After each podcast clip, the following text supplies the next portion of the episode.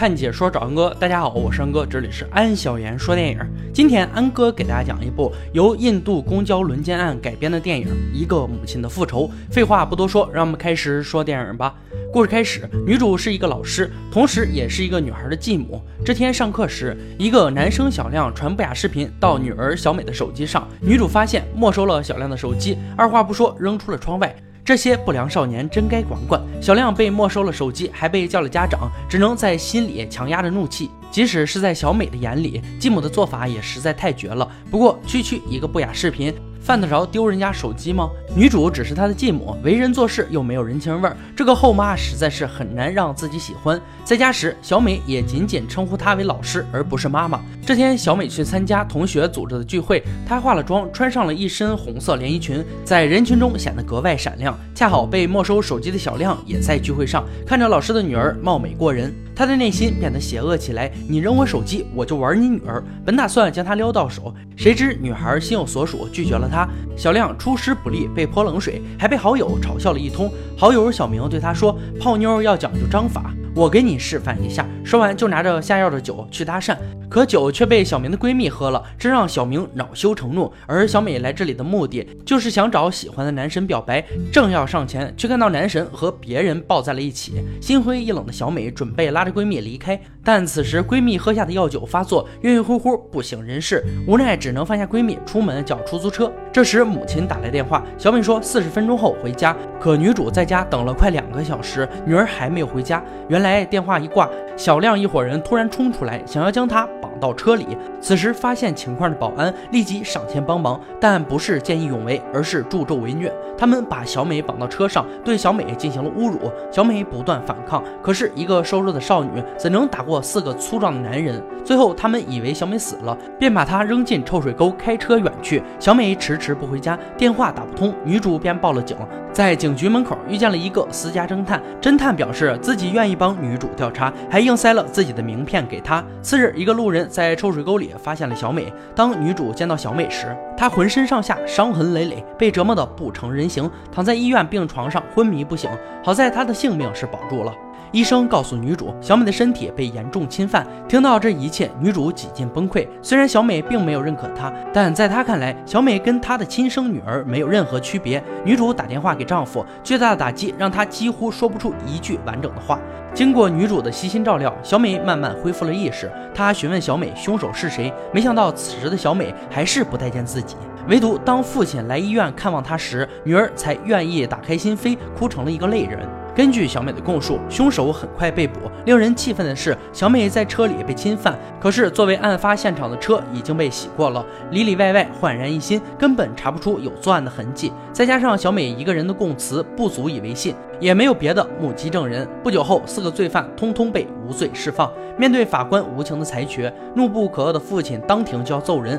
最终，罪犯们重获新生，反倒是当庭打人的父亲被抓了起来。小美得知强奸犯被释放，捂着头。疯狂的大喊大叫，被侮辱的痛苦在他心中挥之不去。警察的不作为更是让一家人感到绝望。母亲见状，决定亲手复仇。她拿出了私家侦探的名片，上门寻求帮助。私家侦探似乎格外关心这个案子，很快就帮女主找到了第一个凶手。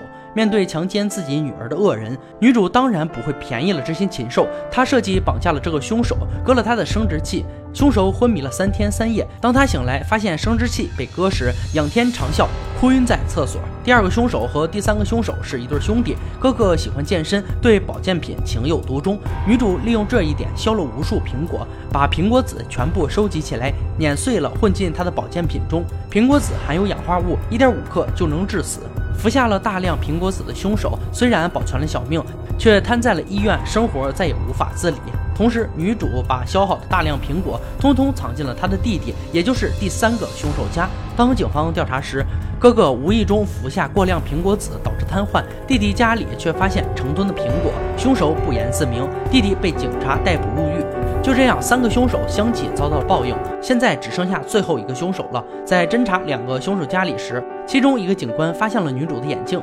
他心中一怔，似乎想到了什么。三个凶手接连被杀，肯定有人故意为之。毫无疑问，是女主自作主张的在进行复仇。警官私下找到了女主，让她收敛一些。正义虽然会迟到，但永远不会缺席。面对振振有词却无所作为的警察，女主表示。我就是相信世上有鬼，也不敢相信你这张破嘴。女主和侦探两人继续追杀最后一个凶手，可最后一个凶手行踪扑朔迷离，暂时还无法找到他。看着伤害过女儿的凶手一个个遭到报应，父亲的心情一片大好，却不知是妻子私下搅弄风云。女儿的心情也渐渐开朗起来。为了抹平她心中的创伤，一家人决定去旅行。侦探让女主先放心出门旅行，等他回来，说不定凶手的行踪就有眉目了。其实不仅是警察，连侦探也怀疑过，我们这样私自复仇真的对吗？对此，女主表示当然是错的。可是要不这么做，情况只会更糟。在错误和更加糟糕的情况下，你会怎么选择呢？面对女主的反问，侦探沉默了。他之所以如此关心这个案子，正是因为自己也有一个年岁相仿的女儿，所以对女主的痛才如此感同身受。然而，就在女主出门度假后不久，侦探却惨遭杀害。杀害他的正是一直在寻找的最后一个凶手。凶手已经得知自己被追杀。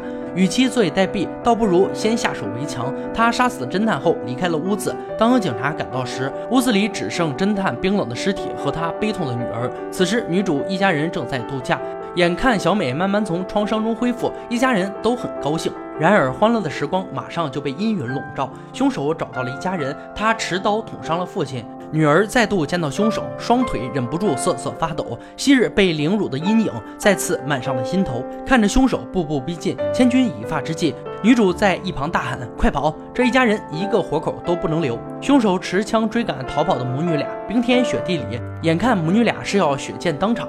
此时枪声响起，凶手的枪被打落在地，转头一看，竟是警官。母亲趁机捡起了地上的枪，当即要射杀凶手，可警官大声喝止了他。交给警察，我们一定会处理。如果你现在开枪打死他，你这一辈子都会坐牢。母亲犹豫了，法律真的会给凶手惩罚吗？他一定会旧事重演，而你们什么也做不了。这话正好击中了警官的软肋。如果真的那样的话，凶手肯定还会报复他们。看着颤抖而痛苦的女主，警官将自己的警枪交给了她，说：“如果你真的想要杀了他，那就用正确的枪吧。”原来侦探死后，警官曾调查过他的电脑，得知他帮女主调查凶手的每一个细节。当面对自己的女儿被人侵犯，哪个父母能容忍凶手逍遥世间？警官也理解了女主。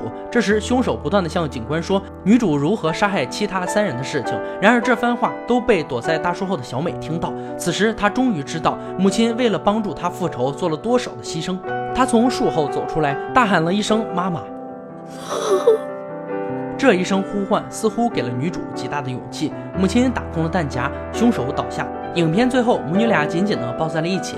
故事到这里就结束了。一个母亲的复仇改编自发生在二零一二年的德里黑公交轮奸案，但影片中的故事和真实案件相差较大。